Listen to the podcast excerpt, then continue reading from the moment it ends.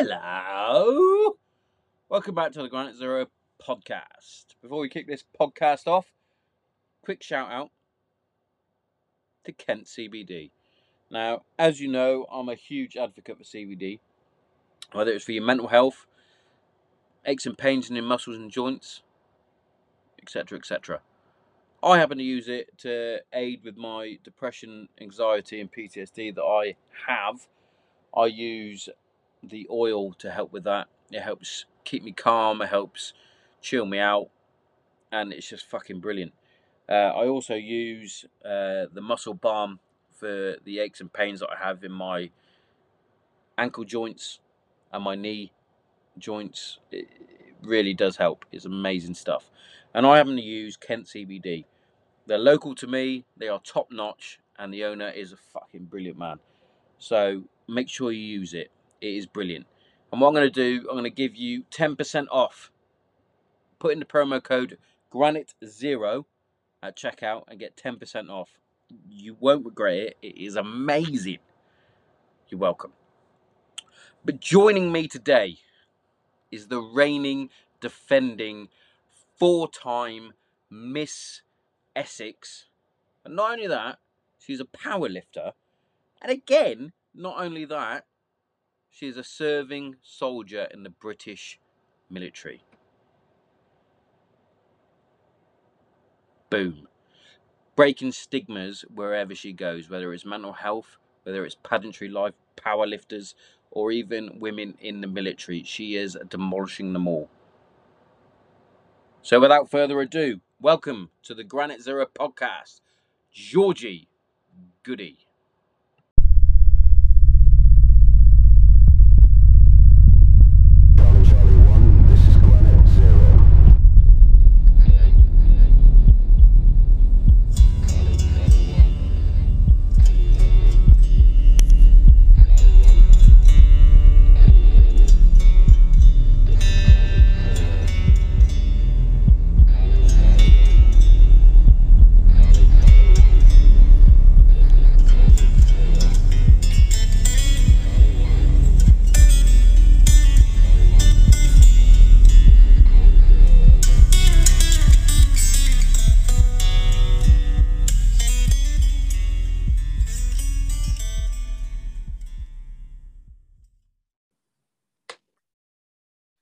Can't get used to that. It never used to say recording in progress, but now it does. And I'm like, uh, yeah. And touch wood already, no technical difficulties, which is a good thing. good so far. We tend to always have some sort of problem, which is annoying. But anyway, that's what happens when you record in a shed. There we go. Georgie, Georgie, welcome to the Granite Zero podcast. Thank you very much for your time.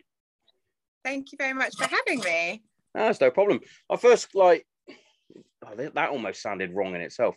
I first came across your um your profile on that um because you did a, quite a bit of stuff with uh, James Elliott, haven't you? I think he shared some Yep. some bits and bobs about you, and he's been a previous guest on the show. And I was like, Mhm. who's this then? And I had a little click, and I was like, hang on, Miss Essex, serving soldier. I was like, that's got to be a story in itself. But we're going to start. I'm going to start off. I'm going to start you off. I, I like to have the podcast. So it's like we're in a pub, basically. Got Okay, cool. Got me whiskey. what What made you What made you want to join the military? So um, I was a troublemaker when I was younger, um, as are lots of bored teenage Essex girls. Um, I found myself in trouble with the police. Um, and I was introduced to a man called Henry who had done 26 years in the Royal Anglian by my father. Um, and he had traveled the world and he had, you know, a chest full of medals Yeah. and all of these stories and all of this cool stuff. And I thought, you know what? I think I kind of want to do that. So at the time, I applied for um, what was Welbeck, the Defence Boarding School, when I was maybe 15 years old. Um, and because I knew I had to get really good grades if I wanted to go, that was it. I was back to school, studying hard. The plan had always been to go in, officer entry, um, go through a technical trade, and just really sort of fell in love with the idea of doing something really different and seeing the world. Unfortunately, nothing goes to plan, right? So that didn't work out. I failed my medical every five years. I didn't end up joining as an officer, which is probably for the best because um, now that I'm in, I realised that it wouldn't have suited me at all. Um, but yeah, I pretty much owe everything to Henry. And had it not have been for meeting him and deciding that I wanted to join the army, I wasn't hanging around with some of the best people. Um, I probably would have got into drugs. I probably would have continued doing stupid things like shoplifting and bunking off school. And it gave me something to aim for, I guess. Yeah, well, it's it's a it's a different sort of look on Essex, as it were. Like, because Yeah. obviously, quite a lot of people go, "Well, Essex is Towie, isn't it?" They're all like that. Mhm. It's like, well, because I always say it to I always say it to the missus. She's like, "Because I, we, yes, I'm a, I'm a I'm a fan for some reason.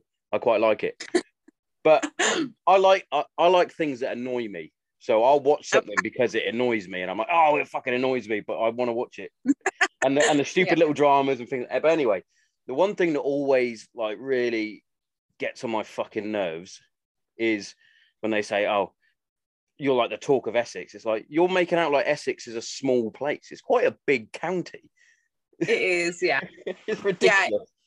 it is ridiculous.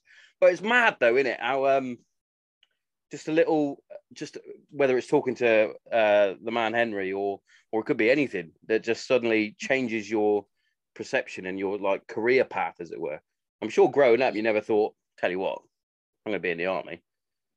No way no my whole family are in property and i thought i was going to be an architect or some kind of property lawyer or something to do with developing property.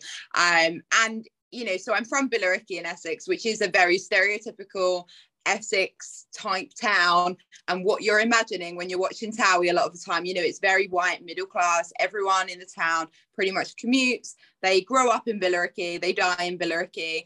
And it's quite unusual really um for people to leave or do something Yeah, I get different that. I get that. yeah so I, it- I didn't know Yeah, so they up. either they either stay in Billericay or they marry someone from Barry Island. yeah well that goes on the gavin stacey route Yeah, but I know, I know exactly wh- where you're coming from with that because I come from I come from a, a, a small city. It is a city uh, in Hereford. You probably know Hereford. Um, Mhm. So I'm, I'm I grew up there. Like my old man was based at the camp, and Mhm. pretty much, unless you join the military and leave, like nine times out of ten, people just don't leave Hereford. They live in Hereford, and Hereford is everything, which is mad because it's it's only just now started to catch up with time. it, sound, it sounds stupid. Like I, I was saying to me, missus, like like even wait, like just styles and fashions. Like I'm sure only just now they're starting to get like skinny jeans. I swear, but okay not that I could wear them anyway because super super thick legs. But um, yeah, it's such a backwards place, like Hereford. It's it's weird. It is a weird place, but I I, I love it. To me, still, it's still home. Like I live in Yeah, Kent yeah. now. Um, Mrs. is a is a Southern girl, so we moved Yeah. we, we moved here. Like so, yeah it, it's strange. Like I, I get the the piss taken out of me by a few of my mates. They're like, "Oh, you're starting to get a southern twang." It's like definitely not. It's, I, I like walk around here and they're like, "Where are you from? Are you from Bristol?" I'm like, no. And then they, it's one thing or the other. It's either Bristol or Wales. I'm like, I'm definitely not Welsh. My mum's Welsh, but I'm not Welsh. But Yeah. yeah, Well, it's- so yeah, yeah. So you managed to get out then, out of yeah Billericay. yeah well having said that my first posting was colchester of course I, it is. I bought in Colchester. So, you know, I, I didn't leave that far. I mean, where I'm based now is also only around 70 to 80 miles away. So, you know, very, very commutable to home. yeah, yeah. Um, kind of feel like I've had the best of both though, because I've had amazing opportunities to travel um, for work and also, you know, your sport and AT and stuff like that. Um, but yeah, when I'm home, I've been home, which is really nice. Yeah, so that's yeah. good. That's good. And yeah, you didn't even get to leave the county, which is a shame. But Yeah, because I, I remember when I when I joined up, and I went obviously from Hereford, and my home base was Bury, in Bury St Edmunds. So Okay, R- yeah. RAF Honington was where I was based. And the Mhm. first month that I was on basic training, I, I hated it. I was shit. Well, yeah, I'm- yeah, I was. I was shit. I was shit in the block. Couldn't iron. Couldn't fucking do anything like that. And it wasn't until we went out and started doing the proper infantry stuff that we were supposed to do that I actually got got what I was meant to do. If that makes sense. It's like, yeah, yeah, yeah. oh right, I was made to do this job, not iron kit, which which worked for me. What? So you, Yeah. probably didn't really get that home homesick sort of feeling. Um, no, I mean, so I moved out when I was sort of 16 anyway. Oh. Um, when I was sort of 17, 18, I had my first job in London. So I was renting a room at the time. Um, and so I didn't join in the end until I was, I had my 21st birthday in basic training. So by Same here. that point, I in a way i know. And i was trying to keep it quiet you know like you do because you know you're going to get something awful. Um but it, it got discovered. So obviously i had 21 press ups from every member of ds that caught me every single time. Yeah, and i thought oh what cracking birthday. Um yeah definitely different to how i imagine spending my 21st my my twenty first, my twenty first, we were actually on what we called Fieldcraft One, so we're actually out in the field. Um, and we were just finished doing a simulation of a of a like a sniper stalk where we had to try and get as close as we could to the enemy Mhm. without getting Yeah. caught. And yeah, that, that was good. Well, it- but the annoying thing was when we got back from from exercise, we then had to obviously de-kit and all that. And they were like, "Well, you're you're confined to camp now because you've been out playing soldiers and killing people. You're now at an aggressive state. You can't go out." I was like, "It's my fucking twenty first birthday." One of the lad, one of the lads managed to get me a cherry bakewell, but you know, every cloud, every, Every cloud. cloud. You know what it's like though, like you have a number of birthdays in the military, and actually some of them have been my best. I had one on deployment, and like we're we're sort of in the middle of nowhere, you know, we haven't got access to stuff, and the guys managed to get hold of a cake and they bring it in and they they dress my office chair up with balloons and you know everything. And i remember all week i've been going oh it's my birthday this week it's my birthday. And in the morning and the day before no one had said anything and i thought they've bloody forgotten and i've been Yeah. going on about it. How fucking dare you? don't you know who i am? Um but then they surprise you and it's just it's nice i've had birthdays on the ranges and yeah, i yeah. remember being in a training area which as you know is is Oh. dying has own ecosystem and the guys getting me putting candles on it which obviously didn't survive but it's just that it's the nice things like that that you think yeah. it, it makes it that, that's the that's the main thing really that sort of uh put me through my decline through my mental health when I left was the fact that I didn't have that camaraderie anymore. I Mm. didn't have that. It, it was basically the old Yeah. saying, the sense of belonging, and all that. And the main one was was the lads. And unfortunately for me, which we'll probably get to a little bit later on, because obviously you've gone through your own version of Mm. trolls and things like that. I since starting the podcast, I had loads really and a lot of them were inverted commas friends and and comrades that I had actually served on on the same squadron with out in on deployment and things like that. And it was just heartbreaking, really. But yeah, um, I digress. What I really want to bring up, what got you into powerlifting? so I um I actually ended up with um a number of stress fractures in my pelvis at the end of training, as lots of females in the military do. Um, obviously they've That's strange. changed a lot of the way that. The, that's, that's sorry. that's a that's a strange one. You know, now I've I've said it before. I've had um, What? I've had a, a, a couple of uh, American serving uh, females, and they've said Yeah. the same. Like, if you can if you can handle the same weight and and things like that, then of course have have women in in frontline roles, etc. etc. But you are designed differently to men in in terms of 100%. carrying weight and things like that. Like, I, Yeah, I was, and I I'm- was, a, I was a bit of a pack horse when I when I was in. you you could literally Yeah. load me up and I would just carry on walking with it. But looking at some of the the females, unless they're like some sort of super CrossFit athlete or a humongous, not saying that you're humongous, humongous power lifter Yeah. or something like that, you're not going to be able to carry the Mhm. same weight as me, who's well, I can't even remember what I weighed then. I weigh a lot more than I did then, but but yeah. So Well, you, this is you fractured your pelvis, you say? Yeah, so I'm I'm also five foot three as well. So I'm actually I there's some newspaper describe me as pint size, um, but I am very little. So in basic training, um, I it was just sort of you know a repetitive sort of injury. Yeah, yeah. Um, and then because of the job that I do, um, I couldn't leave training until going on to sort of promotion courses and stuff like that. So I'd finished all of my um, sort of trade training, if you like, but I was stuck. Um, and I had a sergeant major at the time who was a chairman of powerlifting. Um, you know, he was an infanteer. He had world records in kind of strongman competitions. He even ran a ladies' day competition. I said, George, why don't you just come along and just just see if you like it? And I remember rocking up to my first competition and just benching the bar. And the girls were amazing. They were so supportive and they were so strong. And I just remember looking at them and thinking, wow, like I want to be like them. They're so yeah, cool. yeah. I, I Um, get that. Yeah. So sort of six years of um of training. And then I had nationals, my first nationals in 2019. Um I had two national competitions in 2019 actually, and then I won Eastern Counties in 2020, and then kind of since that, partly because of COVID, partly because of work, um, Yeah. I've I've not competed much, but I just love it.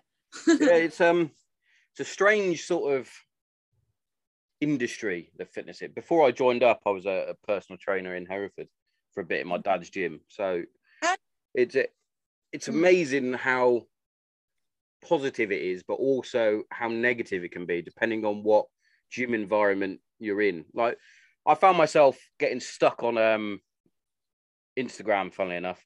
That's what I seem to do all day. If I'm not working, I'm scrolling. And I was on Reels and Mhm. I found this bloke, is it Joe Swole, I think his name is, his handle is. Okay. And he he he basically targets people that are targeting other people. So there'll be like a fitness influencer, which I hate. I hate that. Taking taking a video of say a, a man in a vest that's doing a workout but he's making a bit more noise or a you could say like a quite an attractive lady working out and the bloke she's right next to him and he's sort of taking a glance but she's recording him taking a glance and then tried to say that he's perving on her etc etc and he's then Mm. calling them out for saying, look, he's just minding his business in the gym. You've made a bit of noise. He's turned his head, and now you're calling him out. This guy could be married. He could have kids, and you're now putting him on the Mhm. internet, making him out like he's some sort of super pervert. It's like Yeah. I was watching. I was watching that. I was like, yeah, it's right. Because in some aspects, the gym life is awesome, and in other aspects, you've got a very toxic sort of environment as well, and it's it's, it's mad sort of loop that you can get yourself in. Yeah. And not to And it- mention little things as well. Sorry, butting in. I've had a whiskey now. That's what's happened. I'm starting to talk. I told you it would loosen me up, didn't I? Um, but it's also like uh, silly things like body dysmorphia and things like I say silly things because that is a genuine problem with especially bodybuilders and things like that. That on one hand, it's making you more confident, more positive. It, it is. I don't like to say it's a form, a form, a form of therapy, but physically it can be. You can take your anger out on a punch bag. You can lift heavy weights. Yeah. But then you start to see a difference. You're like, "Oh, I'm starting to look good. But then the next breath, you're looking at yourself in the mirror, going, oh, "I'm still a fat cunt." Jesus. And then you're like putting yourself down again. Did you ever find that when you're when you're going through like the powerlifting stage? So obviously that's sort of a stigma behind it, isn't it? With women powerlifters, they're like, "Well, you're going to be massive." Mm, yeah, it's hard. And I think as well, um, it goes both ways. It's like, where do you draw the line? You start to see progress and that becomes addictive, right? Mm. And then you're always chasing more progress and then you actually forget how far you've come. Um, and, you know, in the first lockdown, I was probably the fittest I've ever been. Um, and I had a coach. And at the time, I was dropping a lot of weight. So I was nearly 15 kilos lighter than I am now, um, which at my height is, is quite a lot. And I was looking and I was going, I'm not losing enough. I'm not losing enough. I'm not Mm. lean enough. not growing muscles in the right places. And I was working so hard, so hard, so hard until my friends sort of staged a bit of an intervention. They were like, George, like all you do is train and weigh your food. Like your life is gone. There is Yeah. there is no in between. And I look back at photos and I think, oh my goodness, how could I not see how well I was doing? You know, I'm very fortunate now that I have a very good coach who has put me on on a very good prep, but she's also like, you have a life. You know, I've got do this weekend, and she's like, Oi, don't oi. anything.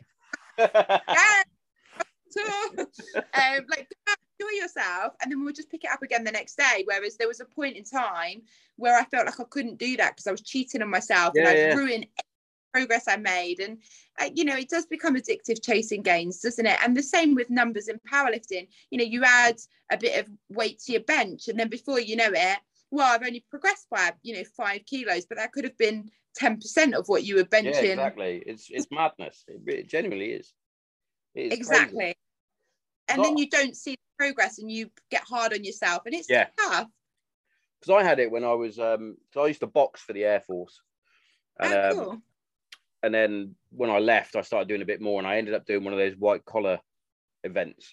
I mean, Yeah, I, yeah. I basically had eight weeks to train, and I put myself into a fight camp. So Mhm. I literally was like, right, I know what to do. I know how to lose weight. I used to be a nutritionist. I know what to do. Even Mhm. now, I know what to do. I'm just, I'm, I'm not gonna lie to you, George. I'm fucking, I'm so lazy. Like, I know exactly what to do. I know exactly what to eat. I know exactly that it's calories in versus calories out. But I'm like, I'm 35. I can't be bothered anymore. I'm at that stage. But I'm, I'm sure I'll change at some point. I'll see myself in the mirror and go, "You silly fat bastard! Come on, sort yourself out." But anyway, I digress. I remember going into this um into this like sort of fight camp, but I was obviously still working at the same time. So I'm not like in a proper fight camp like an actual fighter. But in my head I was. And I was like, yeah. and I remember being out on a on a job. I did um I, I used to do surveillance for to try and catch benefit cheats for for a little bit. I remember being out in the van and Okay. and I was like, I'm fucking hungry, and I've got no food. And I was like, well, we're going in, we're following the the sub subject into a McDonald's or something like that. And I was like, well, I can't have one of those. I'm in I'm in fight camp. And I was like, but I need one. It's like, oh, just get it. You're not, and then and then I'll be like looking at my weight and going, right, I need to get my weight down. If I get my weight down, I'll be at peak. And then I ended up, the person that I was uh, fighting was a good. Well, I'm only five six, as I said, so I'm quite a short bloke. The bloke I was fighting was at least six two, and he had at least twenty kilos on me, at least. So I was like, well, I've dieted myself down, and now I've got to fight this absolute heffalump. It's not fair, but still beating. So Mm. win-win. Do you know what I said? I said we weren't going to have technical difficulties, and we just did, didn't we? We did. Yeah, I know, I know. Um, I got to the point where you said he was six two, and I bet you wish you were having them McDonald's then. Yeah, well, he, he was six two and about twenty kilos heavier than me, at least. Yeah. Um, but I still knocked him out in the second round. So, well, there we go. win, win, win, win. But so you're, so you're still you're still getting in on the powerlifting and and and whatnot. So that's got to be that's awesome. I'm just gonna say that that's awesome. Like, because obviously you get you get you get your tracksuit soldiers, but nobody actually thinks right. Let's do let's do some powerlifting. That's awesome. I like I I like lifting heavy shit. If I'm honest. Yeah, I do. I So do. It makes you good. It makes you feel like you can do anything. And what I like about it as well is, unlike some of the sort of tracksuit soldier type roles, is that because it's not a team sport, so you don't have to commit the same sort of time mm. and resources and you know training camps and stuff to it. You can train independently. It doesn't matter where you're based or what your schedule's like. You can work it around. And Yeah, yeah. most civilians are on a weekend and you know it's it's amazing how many women do it and i had no idea and being in the army like it is very male dominated and I find it's, it's so weird that the community through pageantry and also powerlifting is so similar in both um, both types of competition, if you like. The Yeah. girls are really supportive, and I just think that's really cool. Yeah, I was gonna, I was gonna actually going to ask you about about about that. I had a uh, a former a former U.S. Marine uh, Mhm. female on the show. She was a, I believe, some sort of helicopter technician. I may have just got that completely wrong, but she was saying um, how difficult it was while she was going through training and then onto unit because, it, like you said, because it's so male dominated. Like she had like the nickname tits and things like that, and she was like, "Well, I don't, I don't appreciate that. I'm Mhm. doing the same job as you. Can you not treat me the same?" Have you ever had any sort of experience like that? Oh, honestly, like I so many that I probably couldn't count them. I've been told mainly by other females, funny enough, um, that no one would take me seriously because I come across like a blonde bimbo. Um, I've had that I wear too much makeup, so again, no one would take me seriously. I actually had so. I'm exceptionally competent at my job and I'm very comfortable saying that. Like I'm I'm very good at my job. And I have basically had a warrant officer tell me that they would rather have one of the people who was on my team who was very incompetent at their job because they look more like a soldier and that people would listen to her because she acts the part and she speaks the part and she doesn't have a thick Essex accent and all the rest of it. And I was like, but as soon as I actually open my mouth and they hear what I've got to say, they'll Yeah. realize that I know what I'm talking about. Um, and a lot of the time, you know, I face it, I, I, I meet people for the first time and they have a perception of what I'll be like, especially people that I've not worked with before, that have read stuff in the papers about me, that have heard, oh, that's that soldier that does beauty pageants or whatever. And then within an hour, two hours of meeting me, they're like, oh, you are nothing like we expected. Yeah, You can actually do job. And I'm like, yeah, I can. And, you know, I am fit and I do train and I do care about being good at my job. I just also happen to do all this other stuff in my spare time. Yeah. so, yeah. But at the end, it's that one, isn't it? It's your spare time. hmm Do do as Yeah. you wish in your spare time. You know, as long as you're getting the job done and you're doing it to the best of your ability, and you're actually proving that you're good, then Yeah. like like we said uh, uh, earlier, it's like if you're good at it, you know, it shouldn't matter what you look Mhm. like. That, that pisses me off. The the whole looks and and all the stigma behind it. Like they could look at you and say, "Oh, as a as a beautiful woman, oh, she's got to be up her own ass." It's like, why is she? Yeah. I've had it dating as well. I've met people and they've messaged me up like, you are not what I expected. I thought you'd be really stuck up from your Instagram. And I'm like, why did you think I'd be stuck up? I think I'm really chill. Um, yeah. Apparently, because I'm blonde and I do pageants, it mean it means I'll be stuck up. But you know, like there is a perception, especially you know, being a Southern girl, being a beauty queen, um, speaking the way that I speak, all of those things go in together, and people think that I'm gonna either be a bimbo or a stuck up bimbo, or you know, all of those things, and Yeah. that that's not the case. Um, so I'm just lucky that you know when when people do get to know me, they realise that. Yeah, I, I, I just really fucking gets me down is that the the stigma behind so many different things. Mm. obviously, good looking lady, oh she's gonna be up her uh, up her own ass, into her own looks. Everything has to be Mhm. perfect, blah blah blah blah. And then oh she she's a power lifter. All right, so she's gonna be obsessed with the gym. She's gonna be massive. She's gonna be lifting heavy weights all the time. It's like okay, Yeah. cool. Oh, she does pageantry stuff. Oh, definitely up her own ass then. Oh, she's also a soldier. Oh, right. So she's going to be thick as shit as well because she's a soldier. It's like, fuck off. I know, right? Because I've, I get it now uh, in terms of it's it's stupid little stigmas for, for me. Because obviously I served in the RAF regiment.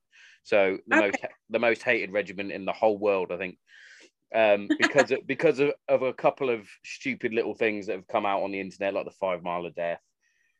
Apparently, Mhm. people shooting their own body armor, which didn't happen, by the way, uh, etc. cetera, et. And it's like, well, so you, oh, you're RAF Reg, so you're like them lot. Oh, you stuck behind the wire, you guard the NAAFI. It's like I don't think I've ever guarded a NAAFI in my life.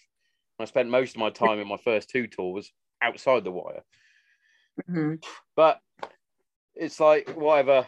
I, for a long time, I was fighting that, like constantly, like getting my getting the ass about it, like going having arguments with people over it. Like stupid things like on Fill Your Boots, you'd see a comment about the RAF regiment. You're like, right, I've got to type on that. We Yeah. don't do that. Ugh. And now I'm just mm. like, yeah, cool, five mile of death. Like I do it now. if Like Tales from the Sandpit or something. We'll put something up on a on about the RAF regiment or Fill Your Boots or whoever or the Veteran State of Mind podcast will put something up, and I'll just put, yeah, cool. I remember that when I got stuck on the five mile of death. I'll I'll play the banter banter game now because I'm like, I'm over that shit. It's, it's the same with um in terms of the mental health sort of stuff as well. It's like the amount of people that didn't want to talk to me because I had depression and PTSD and things like that. They were like, "Well, is he a ticking time bomb?" It's like, no, I'm I'm all right. It's just I occasionally will have some down days where I probably will need to have a chat and a beer, but it, Mm. it is what it is. Mm. Got to break these stigmas. That's what we got to do.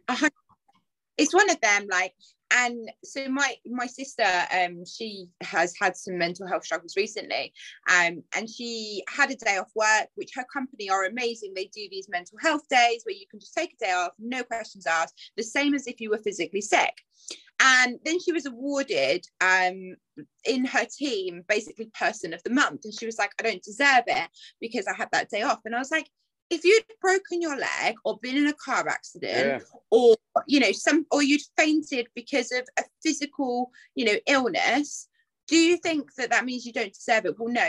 So it just shows that there's still a stigma there because Yeah, if yeah. you feel had a day off because of your mental health but you wouldn't feel embarrassed having a day off because of your physical health there is still something wrong there and although i think it's become almost i don't want to use the word popular because that that Yeah, belittles I'm- everything I know exactly like- what you what you're saying. to have a mental health problem and you know everyone's got anxiety and everyone's got depression and all of these things but it almost takes away from the fact that we're trying to have real conversations about Yeah. the fact that people real stuff and life is hard and people don't always cope all of the time and that's fine but we need to change the narrative and say we need to support these people rather than just going yeah me too i i i didn't want to get out of bed yesterday so i Yeah, now have depression It's too every everybody's. Eh, I find that a lot of people try and one up. It's like the old mm-hmm. "I've been to Tenerife" or "I've been to Elevenerife" sort of thing. Yeah. It's like, Yeah. well, cool, but I'm struggling today, and I might need I might need that day where you Mm. know. I, I totally understand where your sister's coming from because I've been there before in in terms of like being embarrassed because I had a had a shit day. Like I, I've mentioned it a couple of times on the podcast and in, in my book and and on a little mini doc that I did for myself. Um, I had a few days where I'd be because I, I tend to I used to work on my own on the security Mhm. side where I drive around. The amount of times that I would like just pull over and just fucking burst into tears for like no reason. But then I was like, Yeah. well, I can't tell anyone that. People are going to think I'm a right pussy and, and shit like that. And that's the type of stuff that goes through your head. So it, it's it's it's it's hard, and but nobody says it's going to be easy. But I Mm. also get the whole. Um, it's it seems to be popular and and cool to have some sort of mental health issue, whether it's anxiety, depression, or whatever. And I think I said it when we when I had the conversation with James because he's he is pretty good at what he does with the mental resilience stuff and and things like that. And we shouldn't be in the mental health sort of thing now. It should be more of a mental health awareness. That's what I was talking about. Um, it's because everybody's aware now. We're it's now what we're what we're going to do about it, and shouldn't be now in into little things like it should be now mental fitness and how we're going to fix and and train our brains to deal with it Mhm. because it's a long journey. To, yeah to- even it might not even end. like yeah no of course and even like right from school like as young as um sort of seven eight years old when people are having their first exams and they're going through stressful times and they might have parents that divorce and you are all of those- spot on again. You're spot on. people understand that it's okay to feel stressed and it's okay for things to not be perfect all the time and develop coping mechanisms really, really young Yeah. and wait move forward, then by the time they get to adulthood, when things go wrong for the first time potentially, they don't go, God, I don't know how to deal with this and I don't know who to speak to because we've been speaking about it our whole lives rather than Yeah. going, well, they're just kids, so let's shelter them from it and let's just pretend none of this is happening and we'll we'll protect them and bubble wrap them. Let's 100%. talk about the fact that everything isn't sunshine and rainbows all the time and that's okay but we have to work out ways to make things better again and the younger we do that the easier that gets surely Oh, you're spot on. I literally, you just, you literally just hit the nail on the head, especially in terms of my own house. I've got two daughters. I've got a Oh. ten-year-old and an eight-year-old. Um, Mhm. And my ten-year-old is about to go through her SATs exams, so she's got her mocks coming up. And I literally spent about half an hour with her last night yeah trying to calm her down because her anxiety went through the roof. Um, just making sure my internet connection hasn't fizzled out. Mm. Am I still still with you? yeah it's a Yeah. little bit crackly It went a bit Uh, crackly. yeah. It did. It did my end. It came up with your internet's unstable. It's because I'm in the shed, a million miles away from my house. Um, but yeah, I was literally with her for about half an hour, calming her down, Mm. talking to her about how you can't. Well, I annoyed myself a little bit because I was like, "Stop worrying about it." And I was like, "That's like telling water not to be wet." She clearly has anxiety about it. She's gonna worry about it. Excuse me but I was I, I I did a bit of coaching with her. Um, I'm trained in uh, a technique. Inorama is what it's called or what it was called. Unfortunately, hasn't come to any fruition. But we'll I'll talk about that another day. Um, anyway, it's a, a different technique to help with anxiety and depression, things like that. You basically go through your perfect day. So you'd Mhm. go through. What time would you wake up? And she went, oh, I don't know, eight o'clock. I got to get ready for school. And I was like, I was, whoa, it's your perfect day. What time are you getting up? You can have a lie in if you want. She went, oh, okay, nine o'clock. I was like, cool. What are you having for breakfast? And then she was like, pancakes. I was like, cool. What are you having you with pancakes? And it goes on like that. And the funny bit was, she went, I'm gonna have Nutella with it. I went, you're gonna have um, maple syrup or anything like that? She went, can't have maple syrup. Mum said, I can't. It's bad for me. I was it's your like, perfect oh, it's your perfect day. and she was like, oh yeah, oh yeah. Then anyway, but I managed to calm her down, and um, but yeah, she was really worrying about it, and I was talking her through it, calming her down. I was like, this is gonna only gonna get worse because these are just her mocks. I was trying to tell her that the mocks don't count. The practice. She the was like, "Oh, freebie Okay, okay, cool. Then I managed to calm her down. And what I did today was I went out and got her a just a little notebook Mhm. and I gave it to her. She likes writing anyway. And I said, This isn't for you to just write crap about Stranger Things in. I want I want this to be your journal on your thoughts and feelings. Write it Mhm. down and it will help you out and you can look back on it and see how you're feeling. She was like, Oh, Yeah. thanks, Dad, thanks, Dad. I got her a nice, nice pen as well. And I was like, Oh, that's nice. That's nice. I did something good today. I felt good. Like yeah because as a, as a parent, it you can't help but think it's your fault that they've got certain issues. Like Mm. my wife uh, suffers quite badly with anxiety. Um, I have anxiety, but not to that extent. But it's like, oh, that's my fault that she's got that, and then I think, well, it's not my fault. She could have developed that without me anyway. Yeah. And it'd be a combination of things like the environment she's in, the stress of SATs, Yeah. Actual chemical processes in the brain um, that are Oh, don't get me started on that. I'm not ready. it's not awful. so Oh. yeah, No, no, we did. Uh, we have. Um, so the wife's been out and got her uh, special stuff ready. Special stuff. I'm, I'm such a bloke, aren't I? She's got a special bag ready um, for when that sort that stuff happens. But the yeah, the whole puberty thing is hitting hard at the minute. Like her hormones are up and down. Like I don't know what. Like one the, the other day, she just started crying for no reason. She, I was like, "What are you crying?" She was like, "I don't know, Dad." I was like, "Oh God." God, I still do it all the time now. I I definitely am not like I have no kind of depression. Um, I'm quite an anxious person, but I don't have anxiety. I'm just an overthinker and an over worrier. Yeah, yeah, I get But- that. And I, you know, I, I was speaking to my mum the other day and I just burst into tears and she went, What's the matter? And I went, I just had a thought. And she went, Right. I went, I'm going to outlive Max. Max is my dog. And she went, Well, yeah, obviously he's a dog. And I went, That day can't ever come. Now he's only five years old, so I've probably got a very long time. Yeah, you got a bit of time. You got a bit of time. It is sad though. It is. It is sad. You definitely get attached to uh Mhm. to animals. Um, my my our family dog uh passed away uh, a few a couple of months back now, Jerry. And. I remember my brother phoning me up, right, and he told me, and he, he started crying on the phone. I was like, "Oh, okay, cheers. And I phoned up the wife, and I literally went. My actual words were, "But he's such a good boy." And then I literally just burst into tears, and I was like, "I never thought I'd cry over a dog." But I was like, he Mhm. was he was brilliant. Jerry was brilliant. Yeah. He was he was such an idiot, but he was brilliant.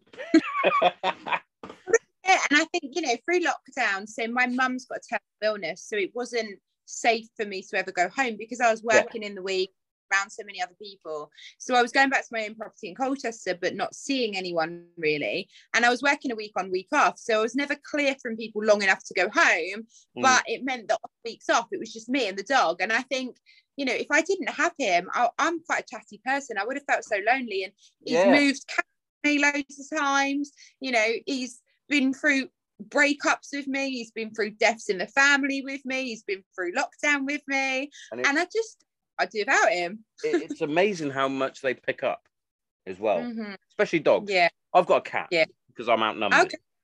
I'm outnumbered by uh, even the cat's a girl, so it's four it's four against one. But it's it's amazing how how even they pick up even cats like. My if if the wife goes off to see her, her mates for an evening because a couple of her friends have moved away. Some are some are up mm-hmm. in London, some are a bit further east Sussex sort of way. So she might have to yeah. stay over that that night. It's like the cat knows that I don't like being in bed on my own, if that makes sense. Oh, she'll yeah. come and lie next to me on my side. I'm like, no, she does love me. Like most people Yeah. get this perception about cats, like they they're trying to kill you in your sleep and things. But she she's she's brilliant. Like she's she's been quite loving lately, and I think it's because there's a new cat moved in a couple of doors down, and they don't get on. But yeah, she keeps she keeps coming over to me. I'm like, yeah, she she knows who the alpha is in the house. There we go. I don't think it's me though. That's why she comes and sits with me. but yeah, I, I, I'm. We're almost at the stage where we're going to get a dog.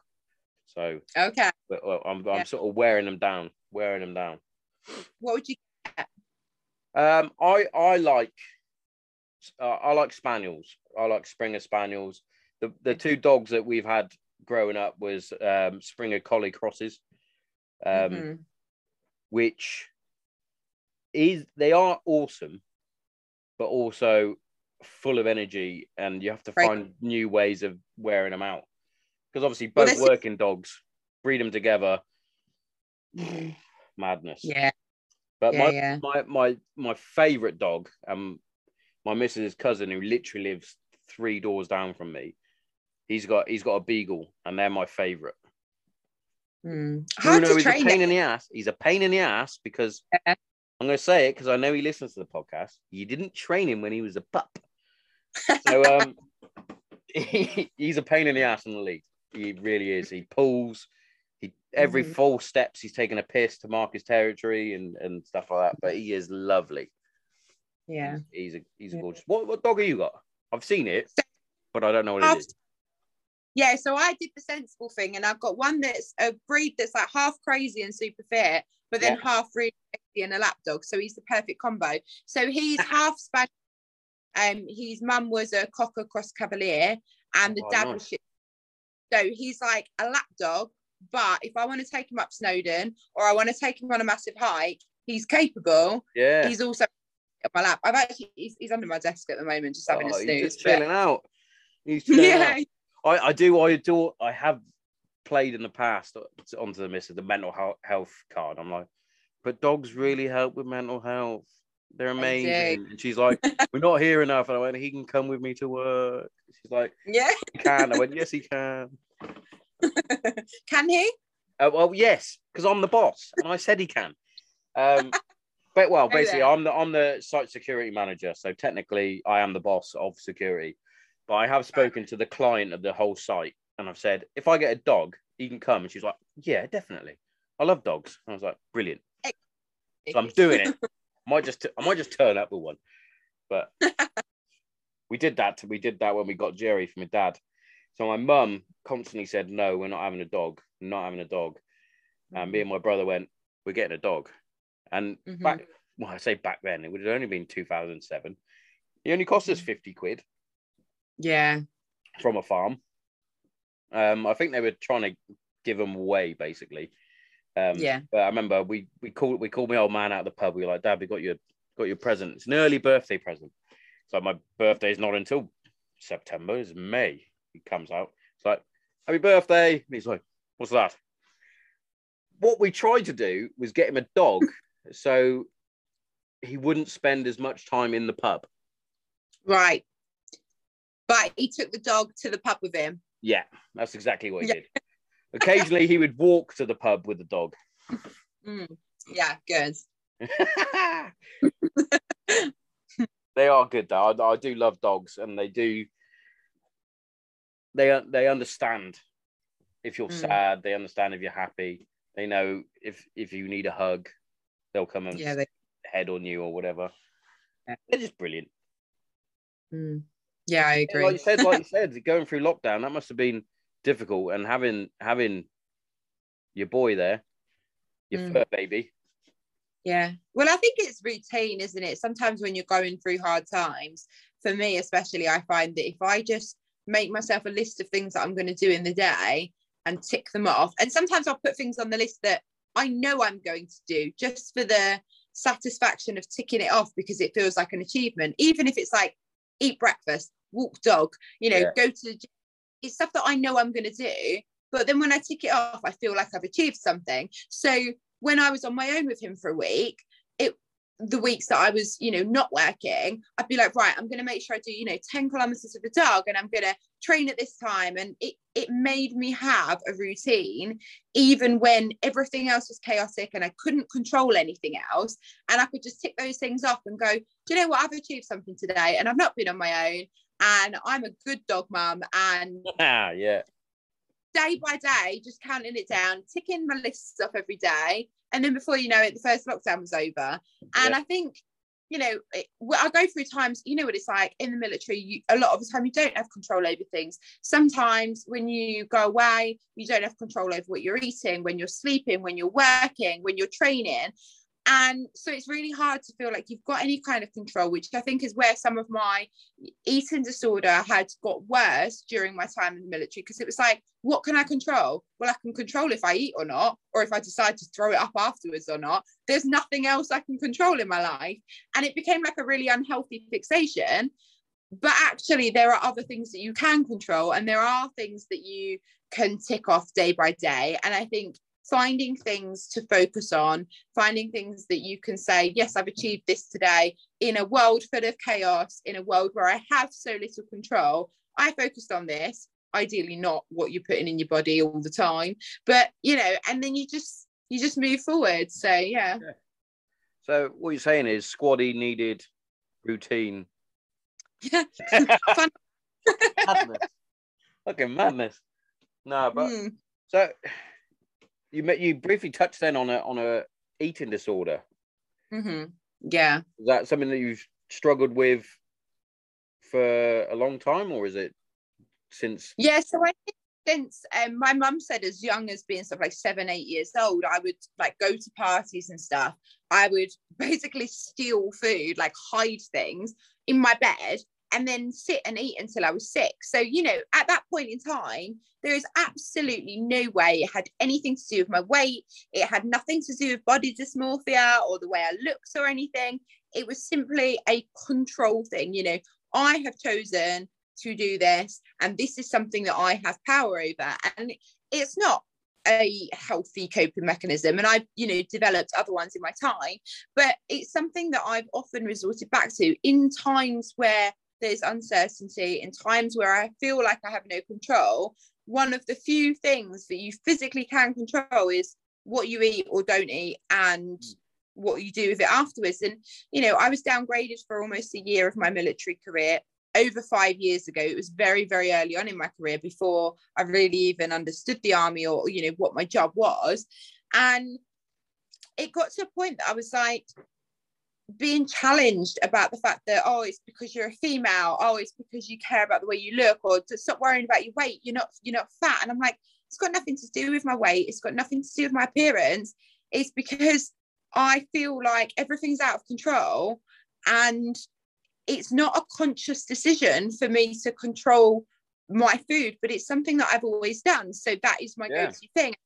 You know, through CBT and through therapy and those kind of things. Um, I'm never going to be cured. Like, you know, it's one of those things. I'm never going to be fixed. I'm never going to be able to live my life and never count any macros and never worry that I ate too much the night before. And, I, you know, I'm always going to yo-yo diet and stuff like that. And, but that's fine as long as I recognize, oh, okay, things aren't going so well now, change my behavior slightly, and then move forward. You know, I've had a coach and nutritionist for years, and a bit like yourself, I've done nutrition courses, and I thought, well, maybe if I understand and I'm educated, I'll follow it. But I need the accountability. So, unfortunately, you know, I say unfortunately, I pay the money to have the experts do it for me and keep me on track. Um, Sometimes you need that. yeah, yeah. And I, I, I find that with oh, drop me. Oh, no. You dropped me. Oh, how fucking dare you? Um, now I, I, I find that like when I when I do train, I like I do like to train on my. I tend to train on my own. Um, that, that's just down to the gym that I use. So the gym that I use is part of the former job that I had uh, when I Mhm. first left the military. It was like it literally ten pound a month, so it's the cheapest gym membership in the world ever. I think, unless Yeah. um, and it is an all singing, all dancing gym. And I still have that membership, so I go there, but I don't have anyone that can come with me because it's exclusive to that job, Right. Yeah. which is a pain in the ass. Because I'm not going to go and train with my father-in-law because he has different work times than me. He also doesn't like to train the same way as I do. He likes to Mhm. train sort of circuit trainings and things like that, which I do enjoy. I do love a circuit training. I do. I also like doing boot camps and things like that. I used to do boot camps as an actual instructor. Yeah. Excuse me, but I, like I said, I like to lift shit. He doesn't like to lift shit. So if I said to him, Okay. "Let's go and do some deadlifts," he'll go, "I no," and I'm like, "Fuck, I want to do some deadlifts." So I end up training on my own, and the problem with that is, as much as I can self motivate and push myself, I have to be in that mood to do it. So, for Mm. example, say I'm put down on a on a bit of paper, I have to do five rounds of fucking five reps at 165 kilos, whatever it may be. I will go right. I've done three rounds. I'll do. Let's go. Let's Yeah. go. Let's go punch the punch bag for a bit Mm-hmm. and then I'll do Mhm. that. But previously, my brother, my brother had a really good gym in Hereford. Unfortunately, he's had to um, stop it, even though this is this is an annoying thing for for me. So my brother is a very, very, very talented personal trainer, and I'm Yeah. I'm gonna blow the smoke up his ass because he is. And his gym was brilliant. It's very similar to, it's a bit like a box. Um, before CrossFit was cool, he sp- did all that sort Yeah. of he basically took a lot of inspiration from Gym Jones and those guys over in America, um, Bobby Maximus and all that, the 300 lot basically. Yeah. And it was very much like that. You sort of have to be, he used like a, a fight club sort of thing. You sort of had to be invited to come. And then you'd do Okay. a test. And then if you were good enough, you could join the gym. However, all his disciples, you might want to call them, they were all working out using the gym. Did they ever Mhm. want to pay on time or pay their monthly subscriptions and things like that? Did they fuck? So unfortunately, I had to close. But every time I went there, I've never trained so hard in my life.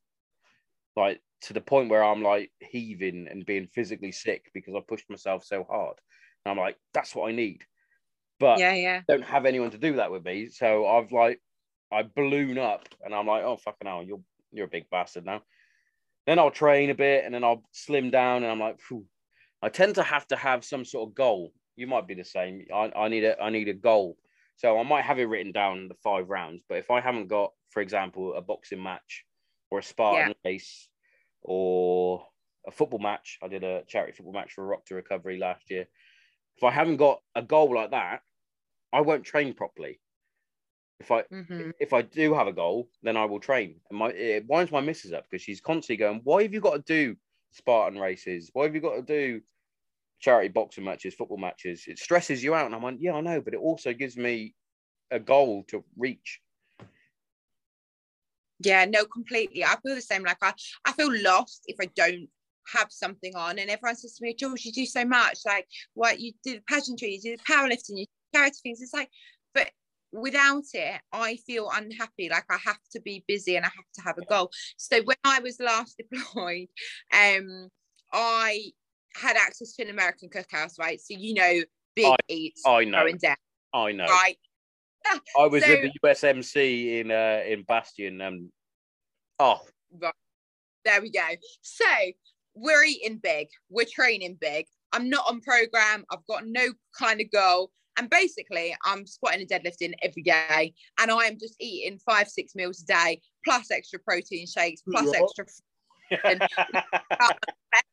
there. And then it gets to the point that the lads are encouraging me and they go, mass moves, mass, George. And I'm like, yeah, I am getting strong. And they're like, mass moves, mass, mass moves, mass. And maybe like two months before coming home, I thought, maybe I should taper it back a bit now because I am getting very, very heavy for my height. Like I'm looking like an absolute caveman. you And um, thicker than a Snickers. right. And they're like, no, no, just keep going. Mass moves, mass, mass moves, mass. Anyway, I get home and I'm like, well, yeah, mac- that's great. But how do I function as a human being now? Like, yeah, face, but the rest of my life is really hard. Um, and again, it comes down to like I need to have a coach and I need to Yeah. have a goal. Um, because actually I can still squat the same now, but I'm about 20 kilos lighter. And it's like that's probably much more optimal for my height. Yeah. Yeah. But you got you got to optimize being a human as well. It's like I, I watched a, a documentary today with it was with um Hafthor Bjornsson and Eddie Eddie Hall when they were going through their strongman on, on 2017, and I was looking at him going, "You're lifting these massive weights, sure." I'm not taking anything away from that. It's a hell of a feat. He deadlifted 500 kilos. That's ridiculous. Um, Yeah. But I've just seen you do like 12 reps of something. Yes, it's fucking incredibly heavy before people start barking at me. You couldn't breathe afterwards. Yeah, at what cost? Okay, cool.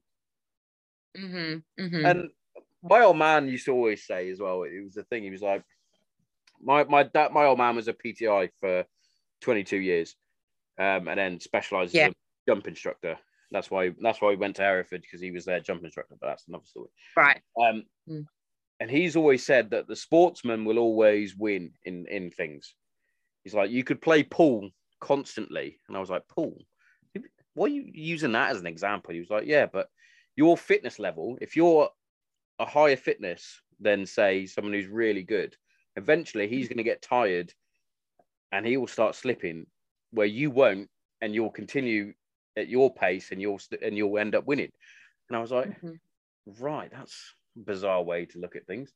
It's like it's it's similar things like that. Like, yes, he can lift literally a mountain if he wanted, but eventually he's going to get tired, and then you'd win because you'd be able to deadlift a lighter weight for longer. Things like that. I was like, oh, right, that's that's cool. And yeah, you've got to be built for purpose. You've got to be built for purpose. Like in a zombie apocalypse, you've got to be able to have a little bit of cardio. like you say, it's just general life. Like you want to be able to play with your kids, you want to be able to pick your dog up, you want to be able to cook, you want to be able to walk around your kitchen and like do your job without feeling like you're out of breath and that it's a hard work walking up the stairs. Like, sure, great if you can lift all this heavy weight, but like you like you say, you you wanna you wanna be able to human really successfully. You've got, you've got to be able to human. Like as long as I can run faster than a really fat guy, I'm going to survive a bit longer in a zombie apocalypse. Definitely. But I do Yeah. find sometimes because my my stairs in my house are fucking so steep. It's ridiculous. Like they're like this. It's ridiculous. Mhm. And sometimes the girls are a pain in the ass. They share a room, so they're a pain in the ass. If they're arguing, most of the time they're golden. They love each other, but occasionally they have a personality clash Mhm. and they'll argue. And then I have to sprint up the stairs to tell them off. And I get to the stairs and I'm starting, I'm mid fucking bollocking, knife hand in the light. And then the next thing I'm like, I'm like, I'm getting out of breath here, shouting at the fucking girls. I need to get to the it. gym so I can human properly, so I can tell these fuckers off. Do you know one thing we haven't spoke about yet, Georgie? And you've mentioned it a couple of times, and you're wearing the sash. I haven't spoke about the pageantry yet. Yeah. How the fuck did you get into that? Yeah. So um I never thought I would do pageants in a million years. And I am absolutely in the category of Did you people see it as like I would see it as the American Miss World and all that sort of stuff, where you're like, what are these guys? Kind of i mean being completely honest and i talk about this quite frequently like i had a very very very negative perception of pageants um partly because you know they are much bigger in the states. Here um we lots of people don't know that much about them myself included and i thought why would a load of women want to stand on stage and be judged for the way that they look um, or how much they weigh? And I thought that is not for me. Um, so it never even entered my mind. All I knew about pageants was seeing the film Miss Congeniality and going, Brilliant these girls all want to each other. What? Brilliant so movie. yeah, great movie, hundred percent. Um, and then I had the regional director of Miss Essex contact me on Instagram and basically say, you know, we think you'd be great for it. How? Why don't you think about it? And at the time, it was, you know, it's, it's expensive to enter as well. And I thought, no, it's, it's really not for me. And they sent me all this information about the charity work that they do um, and all of the different rounds. Um, so the publicity side of it, um, the, you know, challenging pageant stereotypes. They had a Miss Congeniality award. Um, and I thought, oh, you know, maybe it is interesting. And I was training at a really sort of like old ironworks boxing type gym, you know, like Yeah, a yeah. real Proper sweat box. yeah, yeah, and I love it there. Um, and they decided they would sponsor me, so they paid my entry. And being completely honest, when I turned up the first time to it, it was almost not a joke, but I I didn't really know what I was doing there, and I I really got on board with the charity stuff. So I organised, um, I benched the weight of a Chinook helicopter over a number of hours for combat stress. Um, I got a tri-service girls team together to squat the weight of a Challenger tank over a few hours, again for combat stress. And I was like, yeah, I, I get this side of it. Like I want to raise money for charity. I want to use my title for good and all of that. And then by some weird miracle, I won. and it was so unexpected. And I was like, what am I doing? Um, so then when I went to Miss Great Britain for the first time, again, it was still kind of a bit of just a trial for me. And I thought, I don't understand why I'm here. Like, I don't know how I've got here. Um, this is crazy to me. Um, and I just loved it. And then the following year, I thought, oh no, maybe this year um, I'll I'll put the work in and I understand what it means now. And I placed sixth um, last year, and then I thought I was too old, so the cutoff was 27, and then they've just changed it to 30. And I thought I've got one more go. I'll have one more try. And then this year, I feel like it's my third attempt. Um, I've been lucky enough to win Miss Essex since every year since 2019, and this year I've just got a feeling that I know the work that it takes to win. I know exactly what goes into it. I fully understand what pageantry is. Um, and it's just not a load of girls standing on stage Yeah. wearing swimwear being judged for how they look. It's not a load of bimbos that just care about their appearance. These are women that are doctors and surgeons and soldiers like myself and lawyers and graduates and they are girls that raise so much money for charity. I think um, Cancer Research contact, contacted us the other day as finalists and said that over the time that Miss Great Britain have been partnered with them, they've raised over ninety thousand pounds. Like that is huge. That's The- a the amount- amount. That is a massive Yeah. amount, and you're you're spot on there because I'll, I'll hold my hands up. I I've seen the odd Miss World and that when it's like I'm telling you flicking through and you're like, and they go, I'd like to cure world hunger and all that sort of stuff, and you're like, oh cool, turn off. It's like, what am I fucking Yeah. watching here? And I'm watching a load of really attractive women, like you said, be judged because of how they look and and, and whatnot and their special talents and and things like that. It's like nobody really understands one the effort it takes to look the Mhm. way you do because it does. It takes effort to go Yeah. to the gym, sort your makeup out properly. That's a that's a job in itself. My my uh my youngest wants to be a makeup artist. She wants she actually wants Oh. to do she wants to do movie makeup. That's her thing. She wants to Mhm. do all the scars and things like that. She loves, yeah, she loves all that. And she and she did um she did one the other week and I generally thought she had hurt herself. I came home from work and she had this gash. I can't remember if it was on her hand or on her face, but it was might have been on her hand.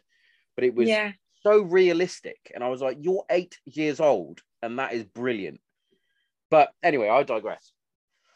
That that's the, the amount of time, effort, and like you said, you're raising money for different charities.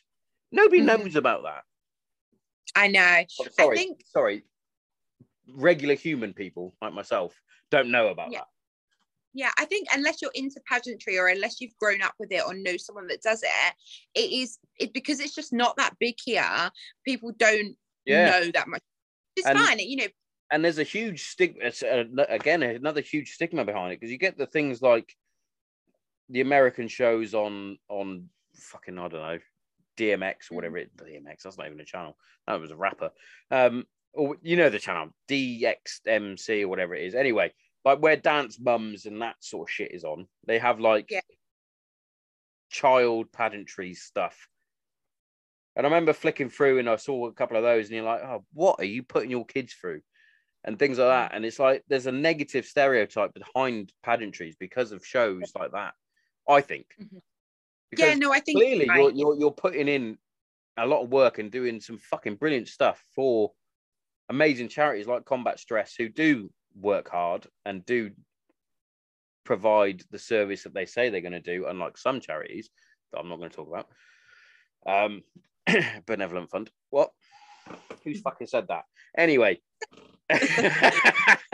um, but yeah, uh, uh, hats off to you for putting in the fucking work that you do. It's awesome, genuinely. I think it's one of those things as well is that even people that do support pageantry and even people that go to the live shows and see the final, all they ever see is the show. So the final three hours where everyone's hard work comes together and it's the the best of them that they're showing. When people have asked me about what pageantry is like, it's not a competition. It's like a year-long campaign. So I was announced as a finalist um very recently. I've basically known since January that I was going to be doing it. The final's not until October. From January to October, I will be doing fundraisers, I'll be doing appearances, I'll be doing events and interviews and all of that stuff. Yeah, That attends the final. They just see that final two, three hours. yeah. I, I was literally going to say, what what do you actually do to one, like, be selected to become Miss Essex, mm-hmm. And like, what do you have to do throughout the year? Like you said, you have to do all these different interviews and things like that. So Mhm. it literally starts from January up until October, and you have Mhm. to do a certain number of criteria, like ticks in the box. Yeah, so none of it is um none of it is compulsory. Um you could do none of the work and turn up um and walk on stage in a beautiful dress and you know an amazing body in swimwear um but you won't win. You know, you you just won't because it's not what it's for. Um there are a number of additional rounds that get you points. So for example, publicity. So girls that challenge um perceptions of pageants by going on talks like this um, through the media, through engagement with the public about what pageantry is to try Yeah. and raise the brand of Miss Great Britain, if you like. So, you know, having conversations about what pageantry actually is and the work that the girls do is, is part of that. And then there's, you know, charity rounds. Again, there are some people that, due to the work that they have or the background that they come from, will be more able to raise a lot of money Oh, very yeah, cool. quickly. Yeah. Um, and the winner of the charity round will be the girl that raises the most money for charity. However, there are also sort of campaigns that they run, um, awareness, things like social media sharing, events that people go to, and all of that does come into um, your portfolio that you will create for the judges to have a look through to see the work that you've done throughout the year, um, you know, things you've done in the community and stuff like that. So yeah, Yeah, feel free to use the, the Ground Zero podcast for for any of that. Helps build it helps build the podcast, and it could help you. Like the the I've said for for a number of years now, the podcast isn't designed just for myself. It started off as my therapy, basically, because I couldn't I couldn't quite get my writing down, so I used the podcast to use as my therapy. I started off the podcast literally talking to myself in the shed for like an hour just to air mm. all this crap. And then I got guests on, things like that. So if anything that the podcast can do to help you, then 100%. I'll, I'm, I'm always on board to help like-minded, like-minded people. But obviously, you said you did a lot of things for uh, social media, including media and things like that. I did notice, and we sort of touched on it at the beginning, where I said that I had a few trolls and things like that. Being an attractive lady that is a pageant pageantry star, like Miss Essex, etc., etc., Mhm. you're always going to get some annoying, pardon my French, cunt that's going to try and drag you down because of the way you look. How how do you deal with that? yeah so it at first i had decided not to read some of the comments Um, one on of- one. Yeah one of the first national articles that broke about moves in 2019 and i ended up in the daily mail and lad bible and i had friends that would message me and be like are you okay have you you know some of this stuff's been nasty and it got to a point that i thought i'm gonna have to see what they're talking about and Yeah. they were they horrific and people saying that I'd ruined my face, that I'd had too much work done.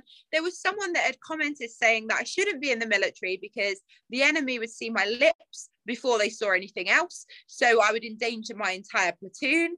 Uh, just ridiculous things that I'm a national security threat.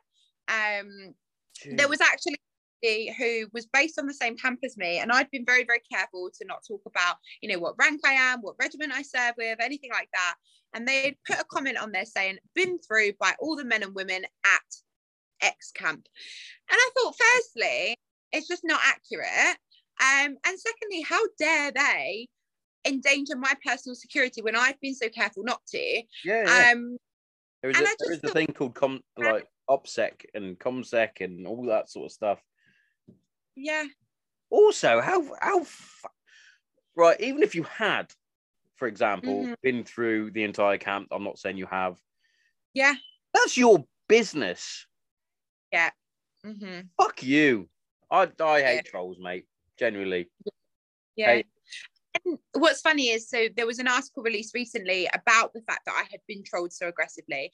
Yeah. Um, and I know New York Post picked up on it and they pushed a very, very positive narrative about how I'm hitting back at trolls and how they're ridiculous and how I've served my country and I'm a beauty queen and I should be really proud of myself.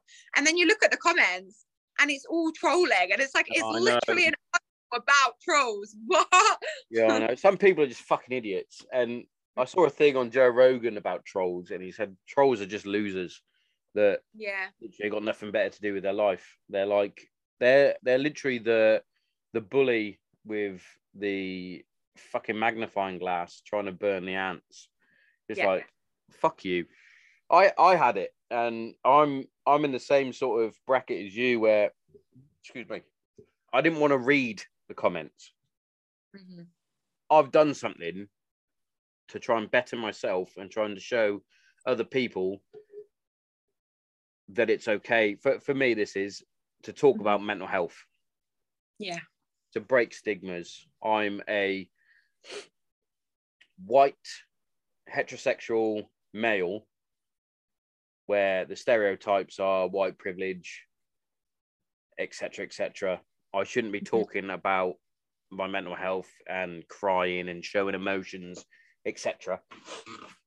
So I, when I released my book, which I keep, I always say as a joke, I got mixed reviews. Um, I didn't read the comments because I knew that I would attract certain people who I mentioned that were friends that I served Mm. with, that I thought were friends. I knew that this would be like a red flag to a bull to them. They would come at me hard, and I'm like, well, I know that's going to happen. I'm not going to read it. Mm. However, there's a certain person in my household that loves to read comments like that and then try and prod me to say, look, there's another comment. So a bit like you, didn't want to read it, and then I ended up reading it, going, "Oh, this is just fucking hurtful." There were certain comments on there that was attacking me as a as a person, saying that I was trying to get with people's wives while they're on tour, and and things like that. And I'm like, my my wife's family can read mm. those comments, Yeah. and that isn't true. so damaging. And it's like, what? Also, why would I be trying to get on someone's wife when they're on tour?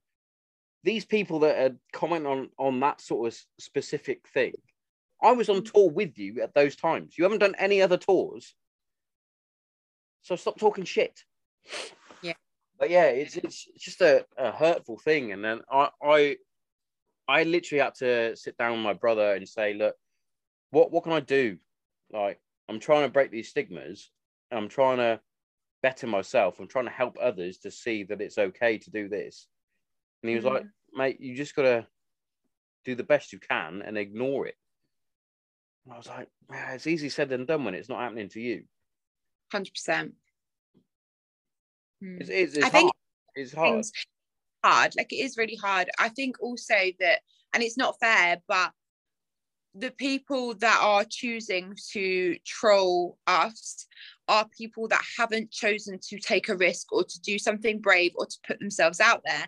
And it is so easy and so cowardly to sit behind a keyboard and write these things that you would never say to someone's face because you haven't chosen to do something that makes a difference. You know, you've chosen to do something that makes a difference to you and 100% will make a difference to other people. You're breaking stigmas, you're challenging stereotypes, and what people want to troll you for that. That's ridiculous because i always say i have never ever had anybody come up to me in the street as a stranger and tell me that they don't like the way i look or they think i've ruined my face or they think i've had too much work done or i shouldn't do my job but they feel like that it's acceptable to do that online.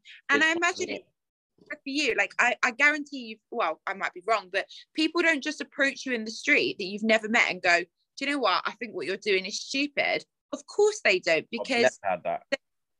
yeah I've never had any of these people actually say it face to face, like you said. Um, yeah In fact, I've even had one of one of the lads actually uh, messaged me. A couple, it must have been a couple of years back now, and then he literally he apologized. He was like, "I didn't understand the extent that you went through, etc., etc." Yeah.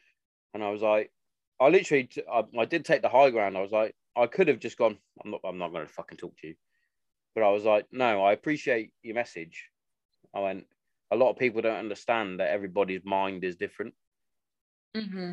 I went, Mm-hmm. what what you lot of might have seen on tour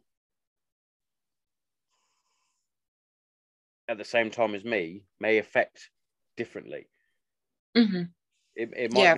For example, you might be in a massive contact and it might not affect you at all. Mm. I've not been in that same contact. I've been in a slightly different one, less one, but I'm I'm proper fucked up. Or Mm. it could be anything from being bullied as a kid, Mm-hmm. bullied as a kid, seeing things as a kid that you shouldn't see, and and all all sorts. Oh. It's madness. Yeah. got you back. Don't worry. Yeah. Thank you. It's it's fucking. just it winds me up. I don't understand the hate. Yes, I I, I can't say I haven't because I have like hmm. hated on, on on stupid things that I shouldn't or comment on things that I shouldn't. I'm dreadful for it in terms of I try and be funny when I do it, if I'm Yeah. honest. But I'm not gonna go. I'm not gonna challenge someone's looks or their mental health and things like that. I'm not gonna do Mm. that. If it's a stupid comment, a bit like, um, in fact, I didn't actually. co- I did comment. I just said people can't speak their minds if it doesn't fit with the narrative. I think that was my comment. But it was down to the the BAFTA sort of um, controversy with. I was going to call her Minor Granger. That's not her actual name, Emma Watson. Um, when Yeah, yeah, yeah. she, she went for she was uh, given an award because she definitely didn't get an award because she I don't think she's done anything since Harry Potter, but she sort of gave a little dig to J.K. Rowling because of her views on trans people, which is a, a Mm. sticky topic. Of course, it is, yeah. but but also, did you need to or Yeah. or or are you doing that because you have to be relevant at the minute? yeah 100% um i think that's a huge thing especially with the you know the way that social media is and everyone caring about the next thing that's trendy to care about or popular to care about. And the same people that will post hashtag be kind Oh yeah, will take views with the seasons based on what's trendy and popular at the time. And it's like if we all just go about our lives minding our own business and we see things that maybe aren't our cup of tea but it's not hurting anyone else and just keep our opinions to ourselves That's then- the opinions, though, isn't it? It's it's whether you care more about it, hmm. the thing that they're sort of touching on. It's yeah like, oh, you, you're having a go at the thing that I really like. What about fucking world peace? Oh, fuck that. yeah You need Yeah. to insulate Britain. Ooh. Yeah, Do you know what I mean? if it's not hurting anyone else then just let people be Yeah. Like, I I I totally agree, especially with that that be kind thing, because obviously the amount of we'll, we'll go with the celebrity like the celebrity suicides and things like that. Everybody jumps on the bandwagon, oh, suicide prevention and and all that, and then the next breath they'll see someone make a mistake, and then they fucking hound them, and it's like, hang on a minute, one second ago you were saying be kind, and now you're throwing this person. Mhm. They're still human. They've made a mistake. hundred percent. There, were- in the same way. So there was um, a very tragic death in the pageant community fairly recently, um, and one of the pageant queens from the US committed suicide. And she was an attorney. She had studied at law for years. She was a TV host. She had won Miss USA. She was an incredibly beautiful, incredibly successful woman, and she jumped off a six-story building and everyone was sort of rallying around the you know this is a tragedy she's such a successful woman it's so sad but by the same token will criticize pageants and say they're all Yeah. airheads they just care about how they look you know troll me for my face and all of those things. And you think you can't have it both ways. Like Yeah. yes suicide is tragic. Yes we should be doing more to prevent suicide. Those same things you don't just post it because it's trendy. You believe what you're saying. I, I totally agree there, and and actually, you saying that actually marks the sixth year anniversary since a, a friend of mine took his own life, uh, Cy Baldwin. Um, he struggled after leaving the military with PTSD and thought Mm. his only way out was uh, committing suicide. Um, leaving leaving behind his his two boys, and it, it's it was it's hard and tragic and very sad because he was a very talented soldier. He was a, a, a sniper, and he was the nicest guy you'd meet. Um, he was actually quite a talented uh, guy in terms of music. Music with his, uh, he'd, he'd made some sort of dance. It was not my type of genre. I, I prefer fucking rock music personally. No offense, but um, yeah, he, he he made his own his own music, and he was just a talented, nice person. And it's like gone gone too soon, really, and uh, it, it it is sad. It really is. So um, yeah, I'm gonna I'm gonna give Sai a big shout out today. Um, I, I did a post about him earlier, um, Mm. because I don't like to put too many words in because there's no need. Yeah. It's just never not forgotten. Do you know what I mean? Yeah. Yeah, he's a he's a he's a top guy. And I've run out of whiskey, so I've gone on to fucking spiced rum. But cheers, it was only a little bowl. It was given to me by my mum, so. I don't think I must have had a couple before. I haven't gone through all that tonight. Definitely not. I'm not having it. I'm not having it. But I want to touch on something actually, because um, I had a chat with a, a former guest of mine, and I was I was a bit um naive behind this. Um, she had had a bit of Botox in her in her head and in her head, just general, Mhm. just generally in her fucking head. And she's had a, had a, I believe she's had some Botox in her lips, etc., etc.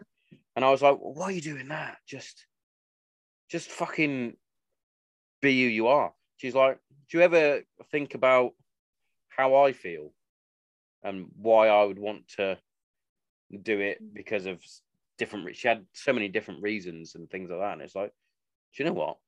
I never thought of that because you, Yeah. you get a, again stereotypes. This is like a, a, a common theme. Stereotypes. Yeah. Yeah, yeah. like you you get in your head like you're gonna look like fucking Cher, where she's 90 years old or wherever, but she still looks like she's 30, but not really because she also looks fake as fuck. But so Yeah. did, have you have you had like your lips done and things like that, or is that just Yeah, what people are I've- saying? No, no, no, I have. I so I've had Botox in my forehead, so that's about the most movement I've got now. Fantastic. Um, which, which yeah, um, I'm I can be quite judgmental at work, so especially sort of in a training environment. So it stops me looking rude to recruits when they say stupid things because I can't move my face. So I, I would say it's a career move.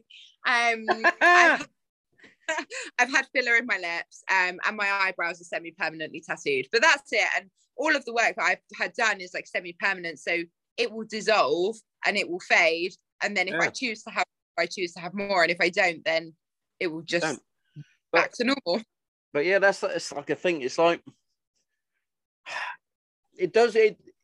I I was like I said, very naive with it. Like you see certain people that have had too much work done, you're like, oh, you've had too much work done.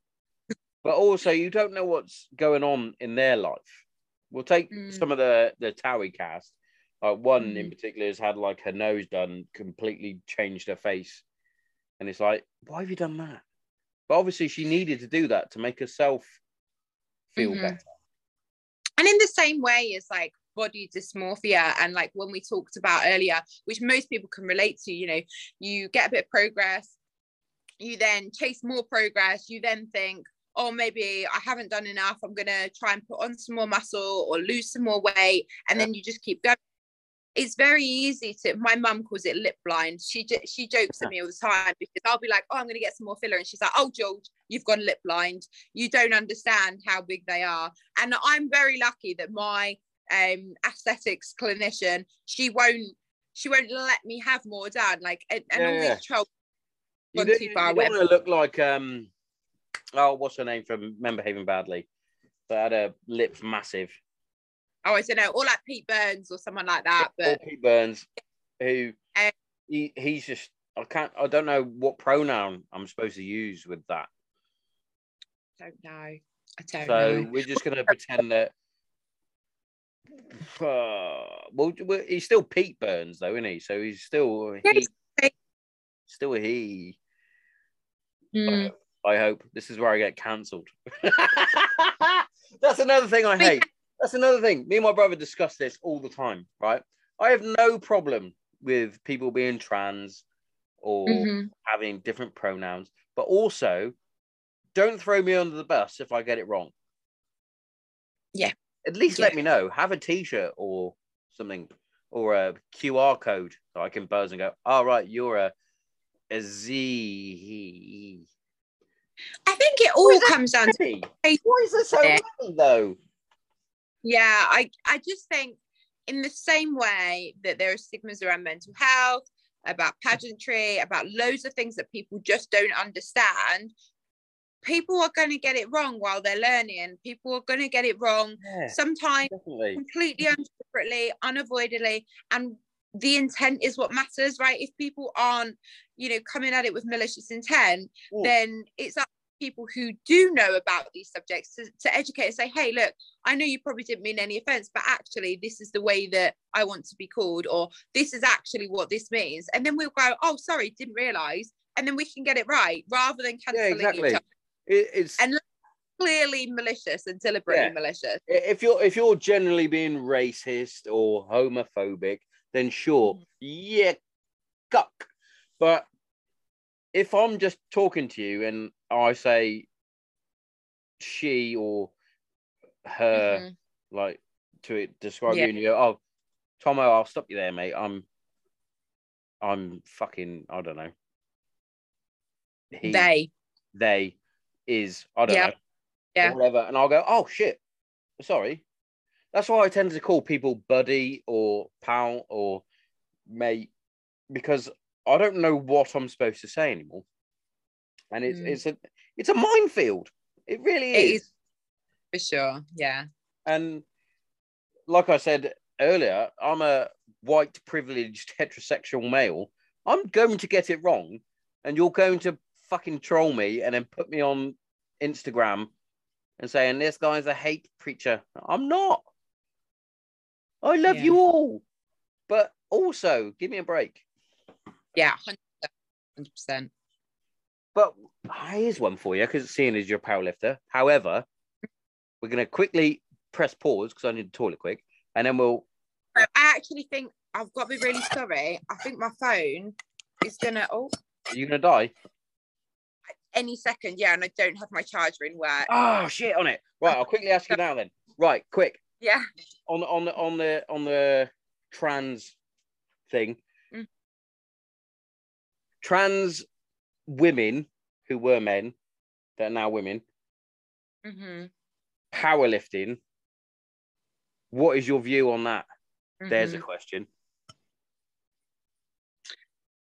We have had this conversation in the office so many times, Hmm. and on the same day, do you know what? I've got no issue Ah, at all. If you are now a female, then absolutely you should be able to compete because it's not fair for you to not be able to compete. And obviously, there is not a cat- category just for trans people to compete. So it wouldn't be fair for them to have nowhere to compete. I do understand that I get that. the levels of testosterone and intensity for years that they've developed, That's what I was going to say. there are advantages. That that is the that's the big thing. I have no problem with with them competing in whatever sport. There there is one. Uh, oh, that sounded really bad. There is one. There is a trans lady that is a swimmer that was competing as a man that was like 134th in the world. Transitioned to a woman and is now number one in the world. It's like okay, we can see why, but we also can't say why because that is transphobic for some reason. And I, I totally agree with the with the with certain things. Like but also it's you've got a power lifter or a weightlifter that can lift more than yourself because they like you said they could be like my age competing against you they've had 30 years of testosterone and then gone Mhm. right now i'm a woman and you're like hang on a minute i haven't had 30 years of testosterone. Can i have 30 years of testosterone? And then i'll be allowed to lift as but it's it's a horrible circle. And because of the woke mm. culture that we're in it's like you can't moan about it because then you're transphobic. It's fucking such a minefield. Everything is a minefield.